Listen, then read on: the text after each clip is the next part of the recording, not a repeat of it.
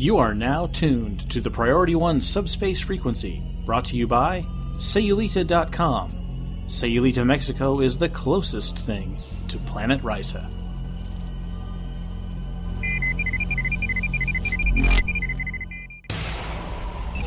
Command codes verified. Priority 1 message from Starfleet coming in on secured channel.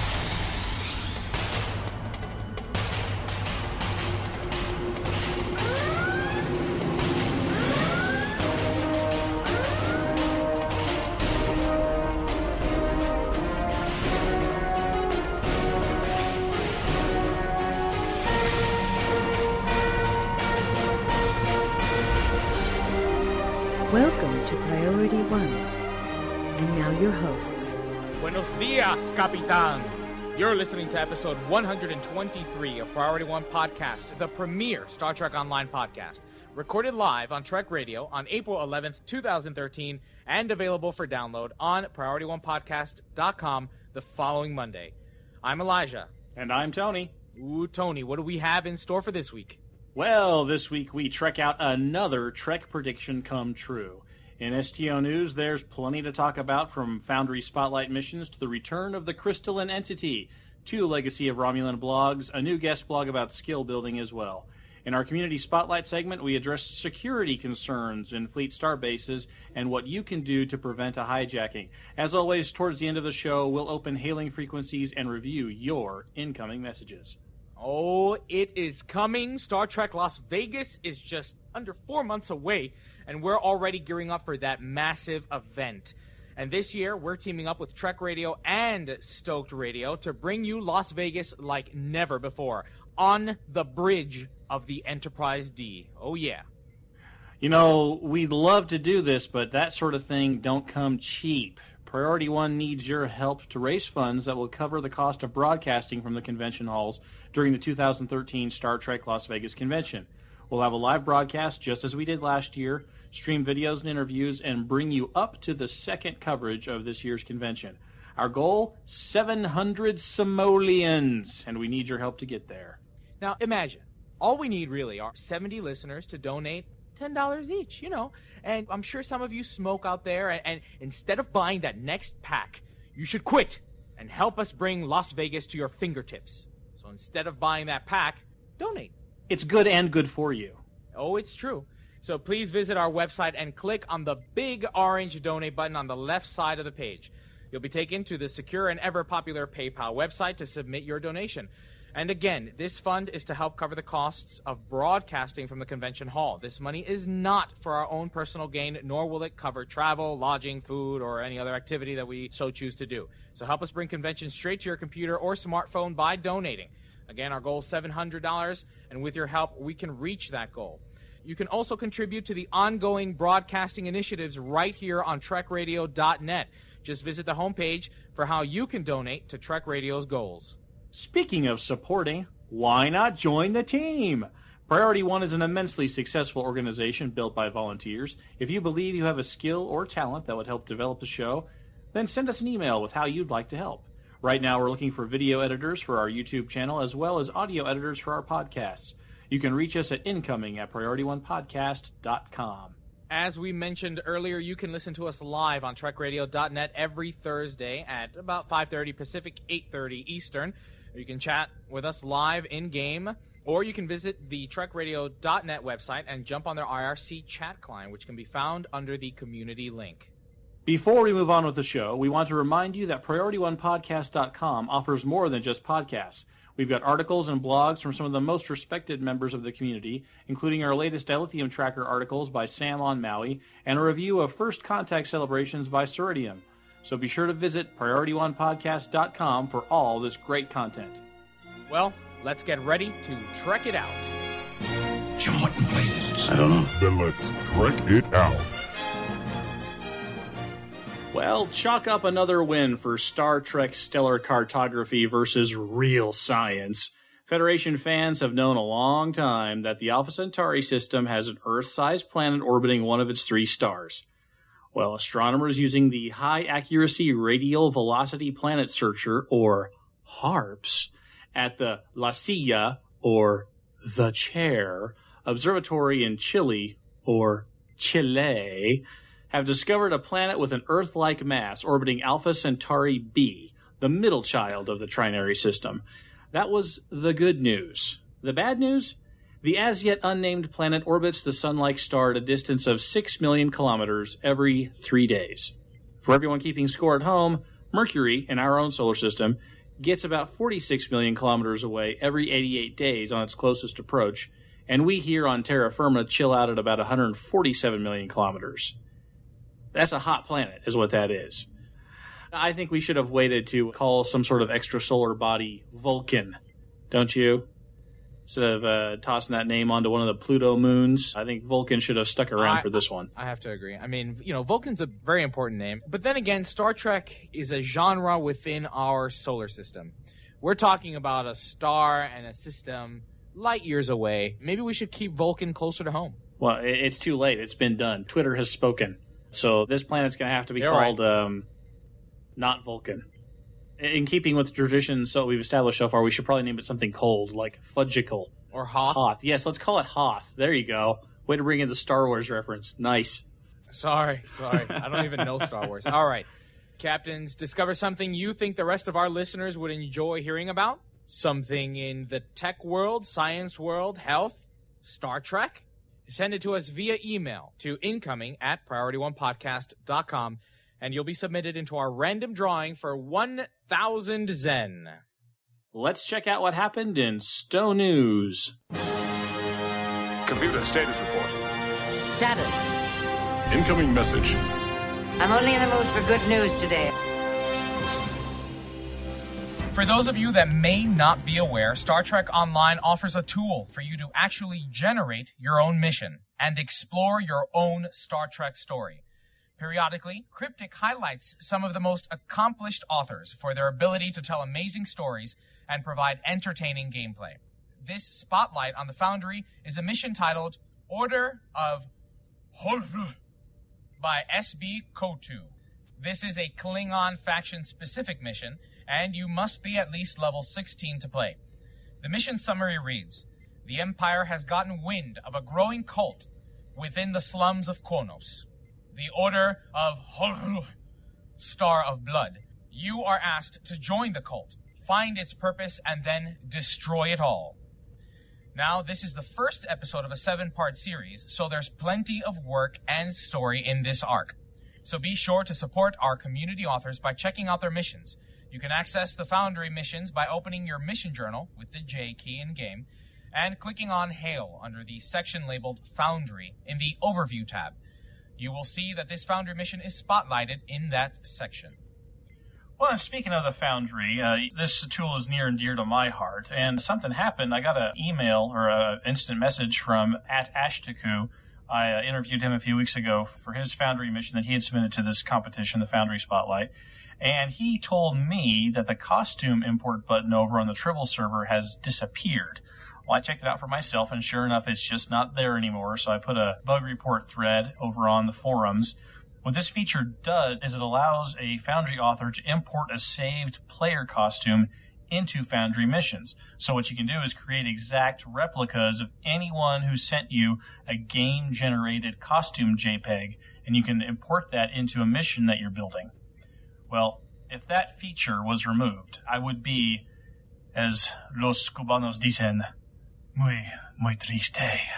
Cryptic Frost popped into my bug report thread. Was that good? Did you like that? Was that good? That was pretty good. That was good. Okay. I, I, I, Muy bien. Muy bien. Muy bien. Muy bien, gringo. Muy bien. Gracias. I'm not going to curse at you in Spanish. I know a couple, but I'm not going to do it. Okay. Call me a gringo. All right. Uh, uh, hi, tacos for lunch. I'll have you know. All right. Um, uh, Cryptic Frost popped into my bug report thread on the forums and said, "This is intentional at this time for Tribble." Unquote. That's it. And he hasn't been seen since. Are you on the run, Cryptic Frost? Dun dun dun. He's on the run. Come back here, Cryptic Frost. Well, okay. I mean, I, in all seriousness, I mean, I know that the Foundry is still technically in beta. If you look up at the top of the editor, it says version 0.8. And I know that the Tribble server is all beta. I know that too. But here's the thing. the Foundry author community has been it's it's not exactly the recipient of an overabundance of developer time. They've got other things that generally kind of take priority. I get that. But if you're going to have to take away a feature, even temporarily, even on a beta server, give us a heads up before you do that because you just make us nervous.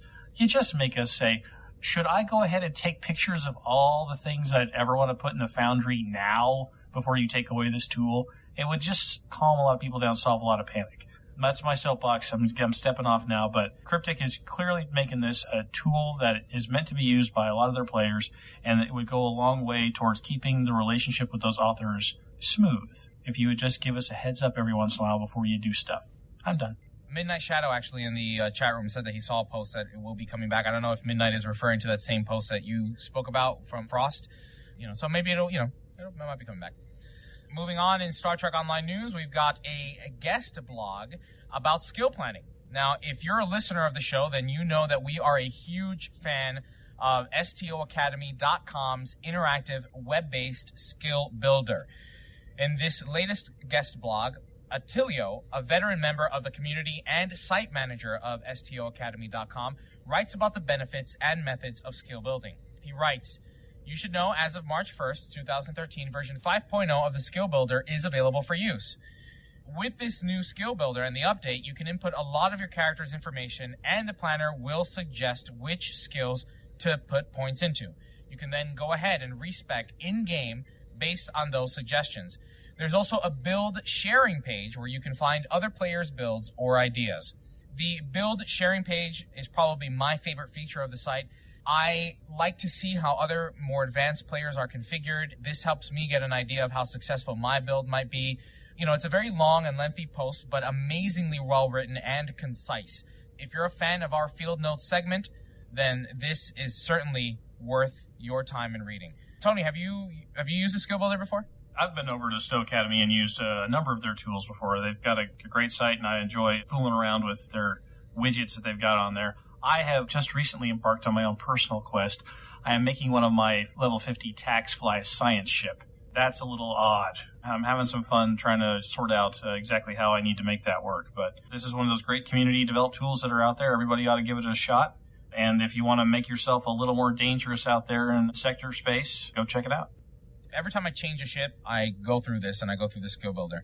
Right now, I've been flying my Chimera for a long time now, actually, since actually it came out, and I've been happy with the build so far. I'm sure it's capable of being uh, tweaked a little bit, and a lot of community members have helped out, like Matthew 486DX. But this tool is definitely worth having bookmarked, especially for new players as they level up. Run a test on it, take a look at what you're investing in before you spend uh, a respec token on it. All right, what else do we have on the docket? Well, we have the Season 7 devlog number 43 and the Crystalline Catastrophe event. Now, I have to make a confession here. You know, I talk a lot of technical stuff and I try to get into numbers and things, and I play the game pretty a lot. I play a lot of PvE and I, I do the STFs. I tried the Crystalline Entity mission precisely one time in the entire three years I've been playing this game. And it was such a, in the military, I'm a technical military term here. It was a Charlie Foxtrot of FUBAR proportions. Some of you may be familiar with those terms, but it was just horrible. There were no redeeming qualities to this mission at all, and I cheered when Cryptic put a stake in its heart. Well, like every other life sucking creature, it's back. This time, it's better. So, for those of you who are like me, who have heard about how much of a catastrophe this mission really was, take another look. Because in this devlog, STO systems designer Jeremy Borticus Cryptic Randall explains that the mission has been almost completely reimagined. According to Borticus, the entity now boasts all new abilities and powers, new costumes and effects, has been retuned as a 10 person encounter. And with the launch of this new encounter, Cryptic has also implemented the new event reputation system. Generally, this new event reputation system will be used during seasonal events like Q's Winter Wonderland and when they raise things from the dead. Maybe we'll get the Gekly mission back. Maybe they'll fix the Gekly mission for those of you veterans that remember that one and bring that one back too. Remember how you had to collect the autographs for Q thing? Well, instead of just doing that and collecting energy credits or dilithium for it, you're going to get a token like the autographs. Then you can turn these tokens in, these crystal shards, towards a project in the event reputation system. Once you fulfill the required elements, you'll get a reward. Borticus says each day that you participate in a successful defeat of the crystalline entity, you'll be granted a single crystal shard. You may participate in the event as many times as you like to earn dilithium ore, but you'll only get this special item once a day. Once the necessary number of crystal shards is input into the donation requirements for this project, it will automatically complete and your reward will be available to be claimed after a few seconds. So from now until Thursday, May 2nd, around 10 a.m. Pacific Daylight, you will have the opportunity to earn up to 21 of these crystal shards, but only 14 will be required to complete the project. Now, the reward for completing the project will be 50,000 dilithium ore, 1,000 fleet marks, and a unique crystal shard space non combat pet. And if you gather more than 14 shards, crystal shards, each additional one can be traded in for another 100 fleet marks using another event reputation project that will become available after the main project is completed. So, other than these additions of, for instance, the event reputation system, have the bugs been fixed? Well, yeah, generally. That's what we've been hearing. Now the entity and its fragments will no longer pursue targets other than players. This means that mines, targetable torpedoes, hangar pets, and summoned reinforcements can be freely used during the encounter without fearing that they will trigger negative repercussions. The entity's innate regeneration has been scaled back as well. And they've also eliminated the healing that was being done by small crystalline fragments. Now, Tony, you had the chance of playing the Venton game, right, on Tribble? Yeah, it's lots easier now. Oh man, it's actually completable now. Cool thing, they've got some Tholians running around in there to uh, sort of distract you, so you've got to devote a little bit of uh, fleet firepower to you know keeping those guys off your backs. But as long as you do your thing, you'll probably win the scenario. Before, if one person basically didn't pay attention to everybody shouting in the chat box, if one person went off on their own and shot a large fragment or used uh, non-kinetic weapons, I forget all the tricky things you had to do to, to try to beat that thing. If one person screwed up, basically the entity went back to 100% health and you had to start all over again. It was just a nightmare. To get all these people on the same page all at the same time when it's a random queue, it just didn't work. It was just poorly designed. This one's much better.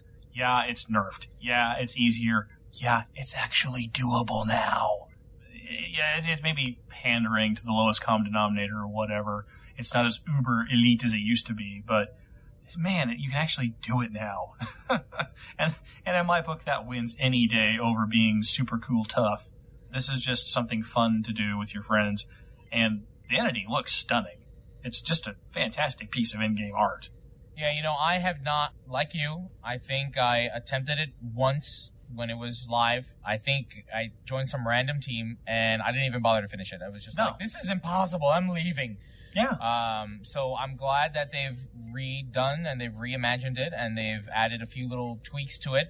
The story, according to the blog, is that the reason the Tholians are involved is because they're trying to communicate with it or are investigating whether this is like some long lost ancestor or something. Uh, it's some interesting little tidbit of information, some nice little story there that's being developed, and that's very interesting. All right, what else have we got? Then we have Season Dev blog number 44. This is the sixth Embassy feature project between 10 a.m. Pacific Daylight on April 11th until around 10 a.m. Pacific Daylight on April 25th. Your fleet can participate in this project called Let the Light Shine In. Upon completing the project, the Embassy Shuttle Bay will be expanded and the roof will be opened, letting in natural sunlight for the plants that you bought the last time we had an Embassy project. You know what? I don't even want to spend a second talking about these projects anymore. I am a, not an interior decorator. I want something functional. Moving on, let's talk Legacy of Romulus.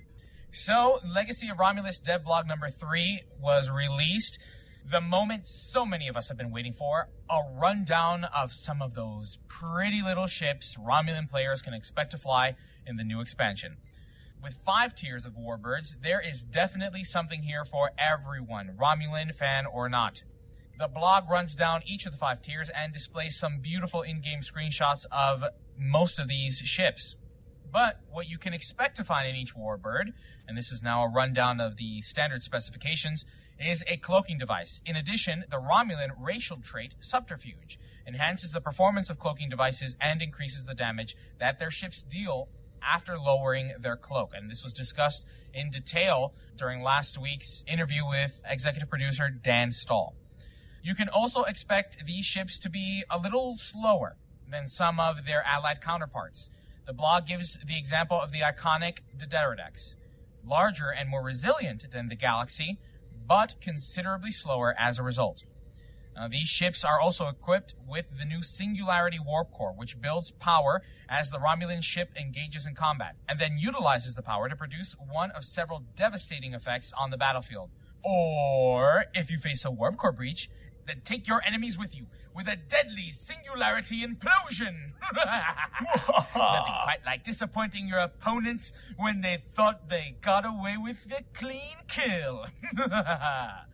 I love doing that in Halo, man. When I was big on Halo, there was nothing like throwing a grenade on the last minute, dying, and then bringing the punk with you.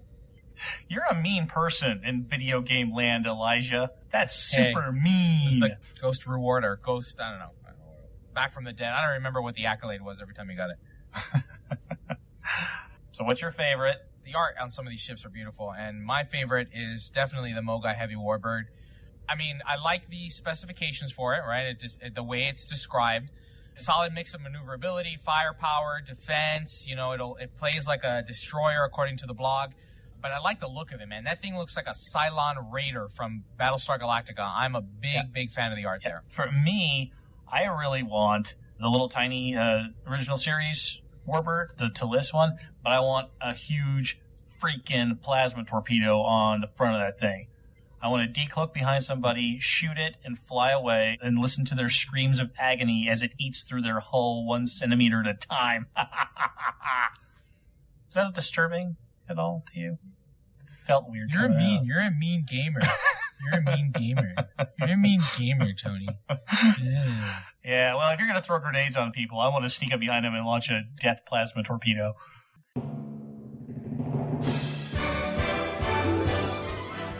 News flash! Just into the Priority One newsroom. We have reports that Empress Sela has begun a full-fledged assault on the newly formed Romulan Republic. Sources report Sela will not tolerate any dissent against her rule and has openly denounced the Romulan Republic, saying that the movement to break away from the Empire and create a new Romulan homeworld is a terrorist action. Sela is using the full force of the Tal Shiar to hunt the leaders of the Romulan Republic and will not stop until their organization is eliminated. Stay tuned to the Priority One Network for more information.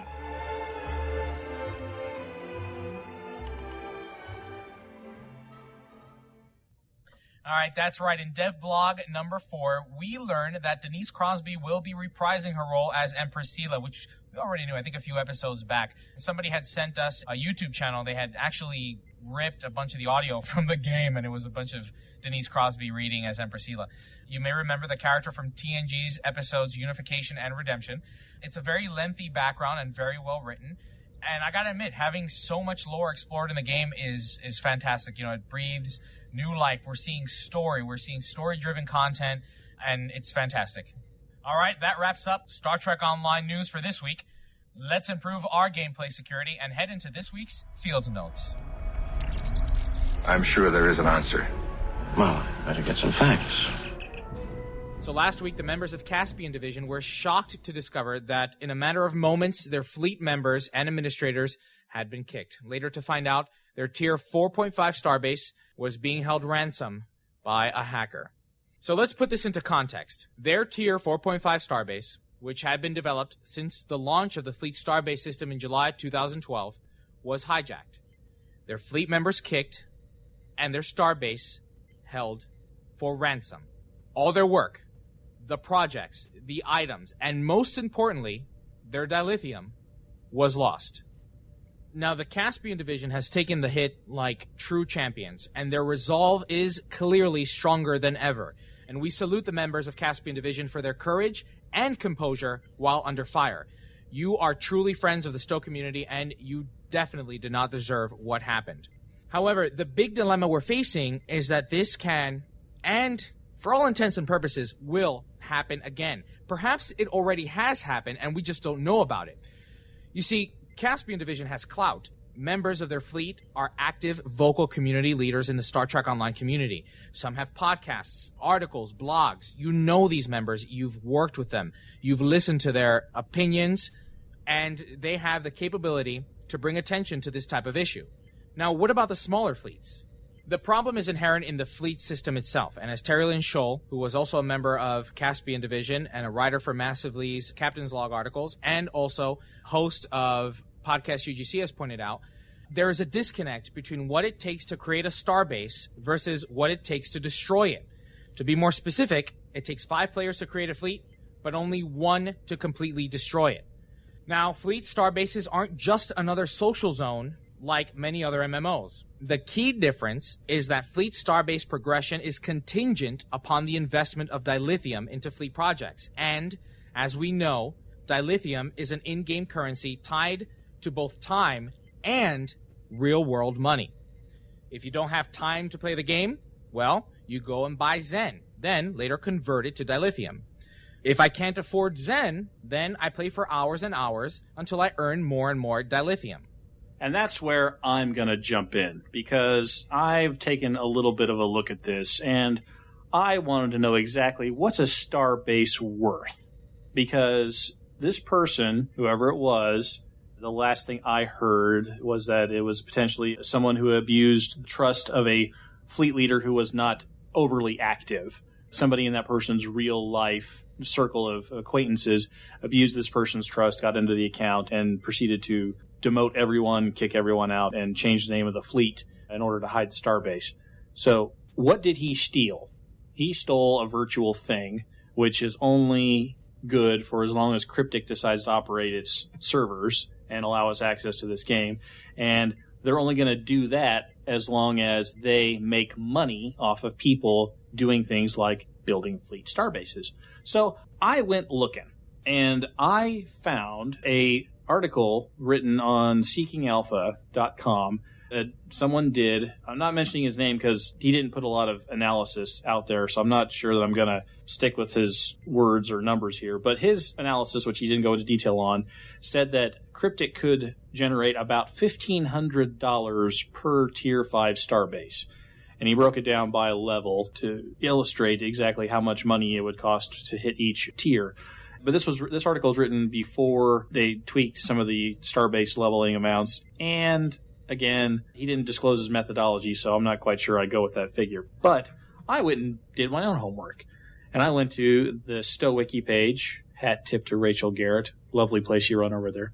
So on the StoWiki page, they have a list of the Starbase projects, and I extracted just the dilithium costs of just the required projects to advance your starbase. I didn't take into account any of the little projects you have to run to earn the right to upgrade your starbase because you can do those for free. Free meaning no cost in dilithium. You just have duty officers, experience, and fleet marks and, and some commodities. You can do those all without dilithium, you, theoretically. But these are gates through which you have to pass, and the ticket is paid for in dilithium. Tier 1 upgrade, 64,800 dilithium. Tier 5 upgrade, 3.6 million dilithium. Tier 1 shipyard, 32,400 dilithium. Tier 5 shipyard, 1.8 million dilithium. And so on and so forth. You will spend in dilithium just a bare, bare minimum. This is only the required projects that get you the Starbase experience points that allow you to level up. Bare minimum, you will spend 12,322,000 dilithium to build a starbase, which at today's exchange rates at about 100 dilithium per zen, if you wanted to buy that, you'd spend $1,232.20. And at I'm the sorry, say that say that financial number one more say that real money number one more time. real money number at today's dilithium exchange rates, $1,232.20, which is ballpark comparable to what the other gentleman wrote in the Seeking Alpha article, and we'll have that in the show notes. In the chat room, stories pointing out not to forget about the bonus things, you know, an embassy, and of course for Oh, those yeah, players th- that no, had a, this- a this Klingon has faction. No, nothing. we're just Yeah. talking your first fleet starbase getting to tier five. Bare minimum. This is the absolute minimum it will cost you. Over $1,200 for bare minimum at current exchange rates if you were to buy the dilithium. Now, again, some dilithium is a time based currency, but at which you can ultimately buy. Right, understood. It's not everybody, Right. it's really not fully total $1,200. Would you like to know how long it would take you to earn that in the game? I figured that out too. If you take the basic rate of about 1440 dilithium per 45 minute or hour long mission, I think that's where Cryptic's about pegged the earn rate. They expect you to get about 1440 dilithium per hour. It would take you 8,556.9444444 hours to earn that much dilithium. And again, I want to reiterate, this is just bare minimum. This is not any extra projects and only doing the star-based missions that don't take dilithium as an input cost. That means no provisions, no fleet ships. That means you only do the missions that give you the thousand points for the DOFs and the experience and the commodities and the marks, the fleet marks. That's it. But the bare minimum, you'll spend the equivalent of about $1,200 in dilithium on a starbase. That's what the guy stole. So the idea that someone can hijack your starbase is equivalent to someone robbing your house, right? You spend real time and real money buying your sofa, your TV, your Tempur-Pedic ergonomic mattress. And some punk with a brute force attack or keylogger can take it all away. Okay. However, if you leave your front door open and you don't have an alarm system or at least a guard dog, you're not making it very difficult either, which is what we're about to discuss is how you can avoid getting your account hacked and your starbase put in jeopardy. Now, let's review the current security features that PWE has instituted, right? Because we didn't get these security features until after PWE took over. So right now, currently, each user account has two-step verification. So if you log into the game from a different IP address, a unique code is sent to your email address that's linked to your gaming account for verification. Good. But what if your email is hacked? Then the two-step verification is pointless, but you know, quite frankly, the two-step verification is great. When talking about fleet security, the problem is not a single person's account, but that that person, that one person, has the power to destroy a fleet. And that's got to change. The best mechanic I can think of to ensure that an entire fleet and its members are not destroyed is to institute a Senate system, which again was discussed by Terry Lynn and Haverha in their latest episode of Podcast UGC. If it takes five to create a fleet, then it should take five to destroy it. And I don't care about those fleets that, you know, want to be run by dictators and, oh, it's not fair to those people. Too bad. Too bad. It's a game mechanic that will prevent complete monetary loss. Speaking for the dictators here, you know, I'm going to take the side of the dictators because, let's face it, I'm kind of a jerk. So, on the dictator side of things, if I start a fleet and I run it and I manage it and I make a website for it and I organize it and spend a lot of time and effort putting the thing together and you all join my fleet, I think I should be able to do what I want to with it. But I think that there needs to be some additional electronic watchdogs involved here. Nemesis Chicken in the anniversary episode, the 100 episode of Podcast UGC, talked about back end systems that banks and credit card companies use to detect unusual patterns and then to interrupt them. Like, say, with your credit card, if you suddenly start purchasing things in Bolivia when Elijah, you live in New Jersey, they're going to give you a call and say, Hi, did you jump down to Bolivia for some reason? And you'll say, No. And they'll say, Okay, well, clearly these charges are fraudulent.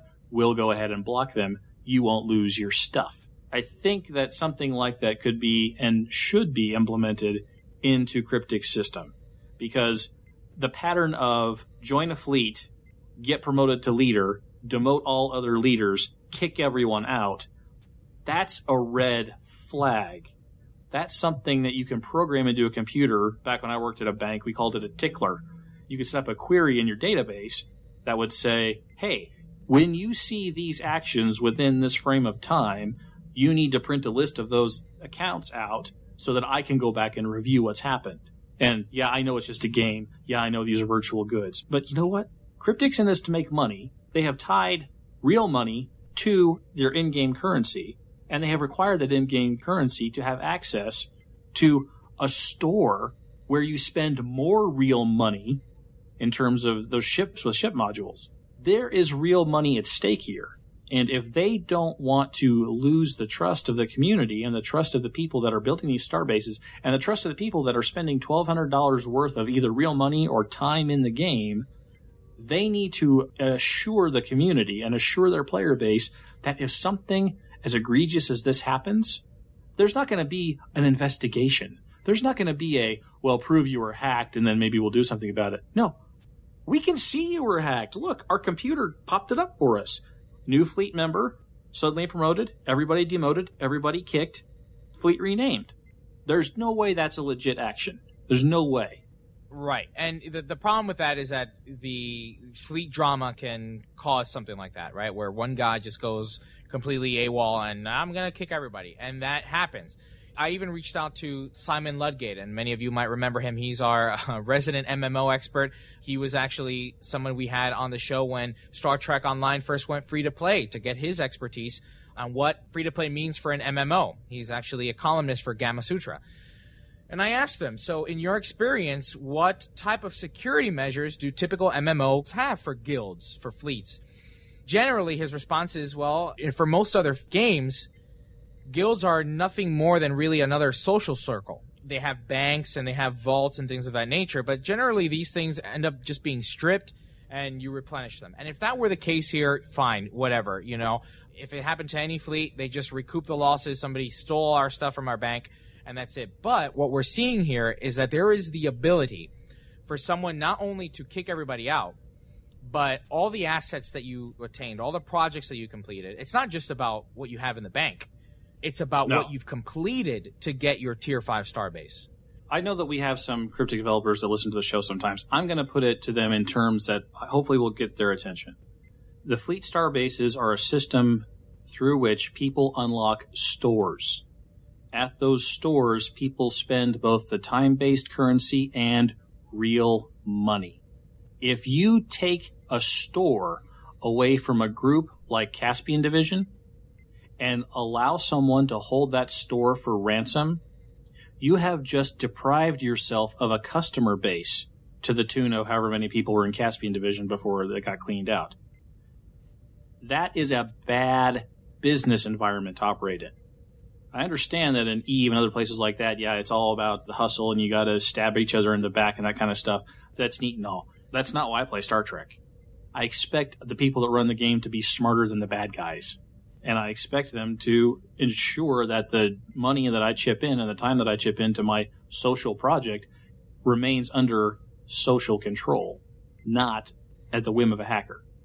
Right. And I think that in terms of your own personal account, the two step verification, I mean, that's a great step. I mean, unless you want to start doing key fobs that, you know, you have to put in the code every time you have a key fob, like in World of Warcraft, for your own personal account, there really isn't much more that they can do. However, for fleets that have invested dilithium, time based currency that is also can be traded for real money, a security measure needs to be put in place. And I think that the easiest thing I would imagine, I'm not a coder, but I would think the easiest thing is for if it takes five to create a fleet, then it should be five to disband it. It should be five leaders that cannot demote one another. I can already hear, oh, but what if somebody disappears and you know you still have five? Uh Let it be a vote. If if three out of the five boot the one, then so be it. In order to prevent issues like this from happening to big fleets or small fleets, something of a voting mechanic should be implemented into fleet star bases. I want to change your suggestion just one way. I agree with you that there needs to be some sort of layer of protection and it needs to involve having more than one person with a say so in that. Again, Right. it's a game. These are virtual goods. I know that the the probabilities are low. That's not the point. That's why that's not why you buy insurance. That's why, not why the government insures banks and stuff. You do it so that the unthinkable isn't a problem. You don't have to worry about the unthinkable because even if the unthinkable happens, it's just fixed. We're watching out for it. All they have to do, these are my suggestions. Every fleet leader that has a tier four and above starbase, they go on a watch list. And that watch list is again set up with a tickler account that looks for weird behavior. If they're suddenly demoted and then kick- kicked out of the fleet, then that needs to be followed up on. And if there's any complaints that need to be addressed. But I think the easiest and quickest and quick and dirty fix in this, a timer. A cooldown timer. If you're gonna kick someone at the fleet leader rank, if you have a senate structure with multiple fleet leaders, a fleet leader can only demote. That's that's the key here. A fleet leader can only demote another fleet leader after a 72 hour cooldown has expired. That's that good. way, there's time for someone to log in and go, and they'll be you know put it as a message when you log in. You have been demoted by fleet leader X. So if fleet leader Y logs in and sees that message, they go, "What the hell is this?" And if it's truly a social thing, then that's what's going to happen.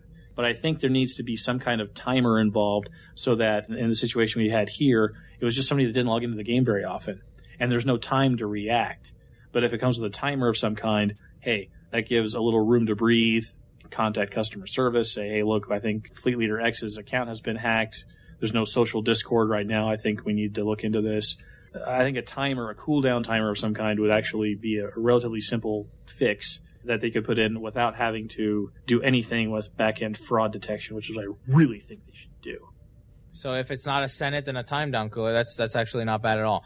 So in the meantime, though, what can your fleet or guild do to avoid the same fate? Terry Lynn actually bullet points it for you in her massively captain's log article that was published on April eighth. For instance, in the meantime, make sure you keep open communication with all the members of your fleet. Keep your list of leaders and administrators to a working minimum. You know, the more you have, more susceptible you might be. Don't let yourself or your fleet guild become the victim of your own road to hell, she writes. Being too nice and leaving room open for those who care about can potentially lead to problems. And remind members to change their passwords, not to share their account with anyone, and the general security things that should go without saying. Me, I'm a big fan of LastPass. It's an auto password generator that makes nonsensical passwords. It's hard to brute force, and I do change it periodically. You know, that's very important. You know, these are habits that you should always do, not just for gaming, but for life when you check your bank. I work in computer repairs, and how often do I see people with terrible passwords? Terrible passwords. Make sure you have strong passwords, that your leaders have strong passwords. Don't share the passwords. And hopefully, we'll see a security feature down the road from Cryptic Studios to help ensure that the investments that 500 members make don't get stolen and held ransom. But again, all props and kudos and amazing wishes to Caspian Division. They have really risen to this challenge. Their resolve is great. Their spirits are great. It's a, a real pleasure having people of that caliber in our STO community. Here, here. All right, that wraps up field notes for this episode. Hopefully, you'll walk away with better security. Change your passwords. Let's open hailing frequencies and see what's incoming. Message coming in, sir. Hailing frequencies. Open. See, we are getting to know each other. All right, and on the STO forums, we had a lot of pages of discussion regarding what Dan Stahl spoke about. We encourage you to head on over, check out the thread. Special thanks to Purple Gamer. The excitement in Dan's voice is infectious when he's talking about the convergence of storylines and how they plan for factions to interact or not from that moment forward. Dan, you've completely turned this skeptic into a fan. Can't wait. And I want to give a special, very, very special thank you and shout out to the Cosmic One. That person took the time to provide the community with a summation of the interview in a number of different posts. Hey, we can use a transcriber. Thank you so very much, the Cosmic One. You know, we can't thank you enough. You really helped us out there. All right, and uh, heading over to PriorityOnePodcast.com, we got a lot of feedback on this. You know, some people wrote essays regarding this stuff. We can't read it all on the air, but we want to thank everyone for taking the time to publish their comments for their fellow Star Trek online players to read on our site. Thanks, well done, kudos to you, ladies and gentlemen, and keep it up. But we heard from the Grand Negus again. I really enjoyed the interview, and I'm very happy to find out that I was wrong about my previous comments on last week's episode. That Cryptic wouldn't be able to pull off Tony's idea of having each faction having their own unique part of the overall story, and in turn, that you would have to play all three factions to get the complete picture. I don't know if this is the same Grand Negus, but I like this guy because all of a sudden he turned it into my idea, even though I had nothing to do with it. That's the best part. He goes on to say, I'm completely satisfied with the plan Dan discussed of everyone having their own unique version of the story, then having universal shared content afterwards. It's been long suggested that the Cardassian sector be opened up to the KDF, so I'm glad both they and the Romulans will be getting those missions in May. Me too. I think they did it right. Spaceblood writes, This episode felt like getting back to everything I loved about Priority One back in the day. Exceptional show, guys. Well done. Wait, back in the day? How far back in the day? I don't think we've Yeah, changed how far do very you have much. to go back? This must be pre-Tony days. And Sean Newboy writes in, "Awesome show, guys. Thanks, Dan." And coming to us via Facebook from AJ. Hey guys, just been listening to you guys over the last few weeks while playing Star Trek Online. Never knew you had a Facebook page. Love you guys, love your work. And AJ, we love you. Thanks for listening. So so very much. And thanks to everybody who retweeted us on Twitter. We have new followers at Glue Guns Phasers. That's like the best handle ever. Glue guns and phasers, they actually do a um, panel at the Star Trek Las Vegas. They show you how to make your own phasers or like an arts and crafts kind of group. It's really cool. I encourage you guys to I- check them out. I- so that's at Glue Guns Phasers. I dig their Twitter avatar. It's a phaser and a glue gun. That's all. And then also thanks to Steve Eld and at iStarTrek. All right. Thank you, everyone, for your feedback, your comments, your discussion on our website, your discussion on the Star Trek online forums. It was fantastic to see so much buzz over Dan Stahl's interview. We are thrilled to see it. Don't forget, you can reach out to us via email at incoming at priorityonepodcast.com. Well, that wraps up episode 123, broadcast live from TrekRadio.net. Remember that we are on the air every Thursday night at 8:30 Eastern, 5:30 Pacific. We've been getting some amazing feedback, and we play much better to a live audience. You'll have fun. Captains, don't forget. The Priority One Network is always expanding, and we're in need of two audio editors and video editors to help with the weekly publication of our podcasts. Hey, if you feel you're the guy or gal for the job, then send us a sample of your work to incoming at priorityonepodcast.com. Have something else you feel you can contribute to the organization? By all means, reach out to us. We are looking for your suggestions and ideas for Trek It Out, field notes, community spotlight, and general show improvements and additions. You can submit your ideas and questions with our online form on the Priority One website or via email to incoming at priorityonepodcast.com on Facebook, on Twitter, homing carrier pigeon, smoke signal. We'll answer just about anything.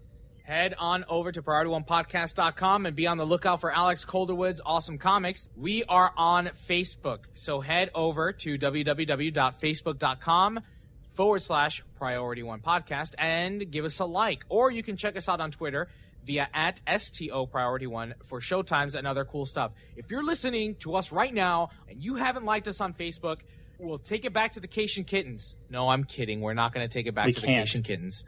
We can't. People right. sent letters. I know, I know, we can't take it back. But uh, go like us on Facebook, facebook.com forward slash priority one podcast.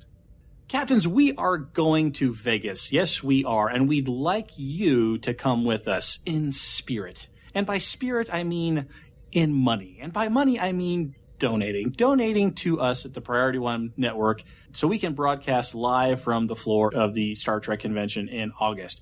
Now, we're shooting for a goal of $700 to help offset the cost of broadcasting from the show. We're still responsible for paying our own way there and hotels and uh, tickets and autographs and all that kind of stuff. This money is strictly to be used to bring you great content. So if you've got a few bucks, head over to priority1podcast.com, hit the donate button, and give till it doesn't hurt, but sort of stings a little like an irritation. Give till it irritates. Yeah. Give till it irritates. And we really want to thank everybody who has already donated. You know, $700 seems like a lot. Hey, if 70 people gave $10, we'd hit our budget. And we definitely have more than 70 listeners. I can tell you that for sure. And Trek Radio is always looking for donations. They run a tight ship over here with amazing content, phenomenal DJs, awesome music. If you can, visit trekradio.net and hit that donate button. They have a goal right there for everybody of what their target is. Well, that wraps it up. We would like to thank the entire team over at PriorityOnePodcast.com. Our production assistant and art director, Alex Calderwood, our audio engineer, Lennon Rich, and the composer of our theme music, Chris Watts. Special thanks to our sponsor, Sayulita.com, our syndication partners, Subspace Radio, Trek Radio, and, of course, the Trek Radio Live crew. And more importantly, the Star Trek online community. Without you, none of this would be possible. Shields up. Ready weapons. Engage.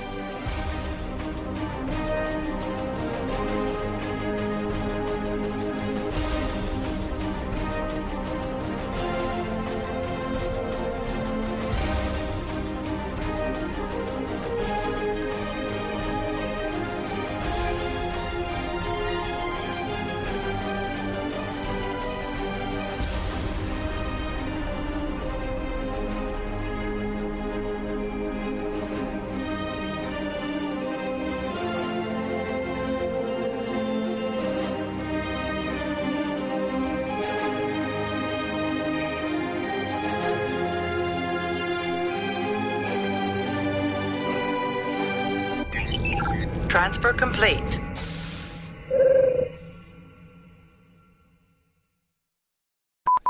There was something I wanted to say to. Oh, eh, where's Cheese of Borg? Cheese of Borg has not been here three weeks in a in a row. I'm getting nervous. What? No. I know. Man, I know. it's like he took your money Has and anybody ran. seen Cheese of Borg? He did. he took your money He and did. ran. He He's took- like, I'm out. the Zen and ran. I'm out. oh man.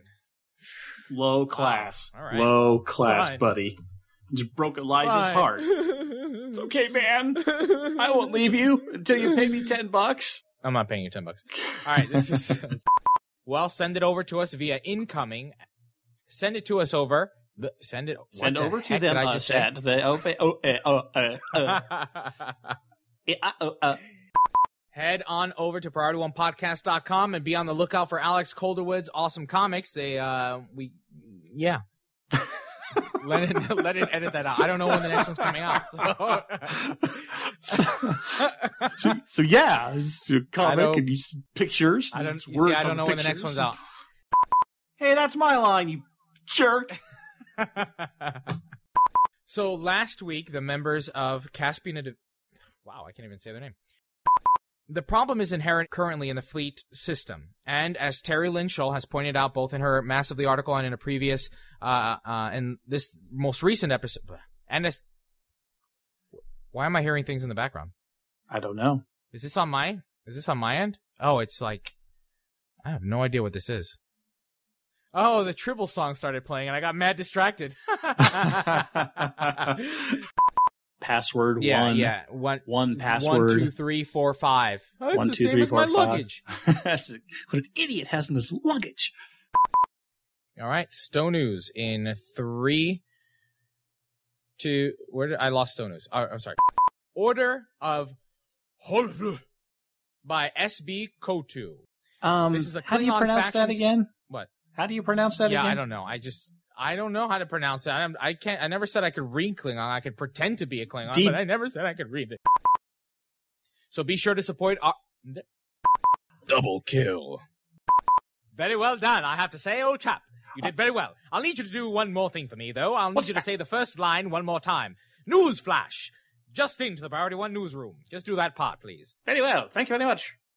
Let's improve our gameplay security and head into this week's field notes. I don't like the way I said that. Field and head into this week's field field, Field notes. notes. Field notes. field field. Why do you say like that? Say cool, cool. Say cool. whip, Say whip. cool. Say field. Whip. Field cool. Whip. Field notes. Whip. Whip. Recorded live on recorded live on Trek Radio on April 11th. Man, I can't talk tonight.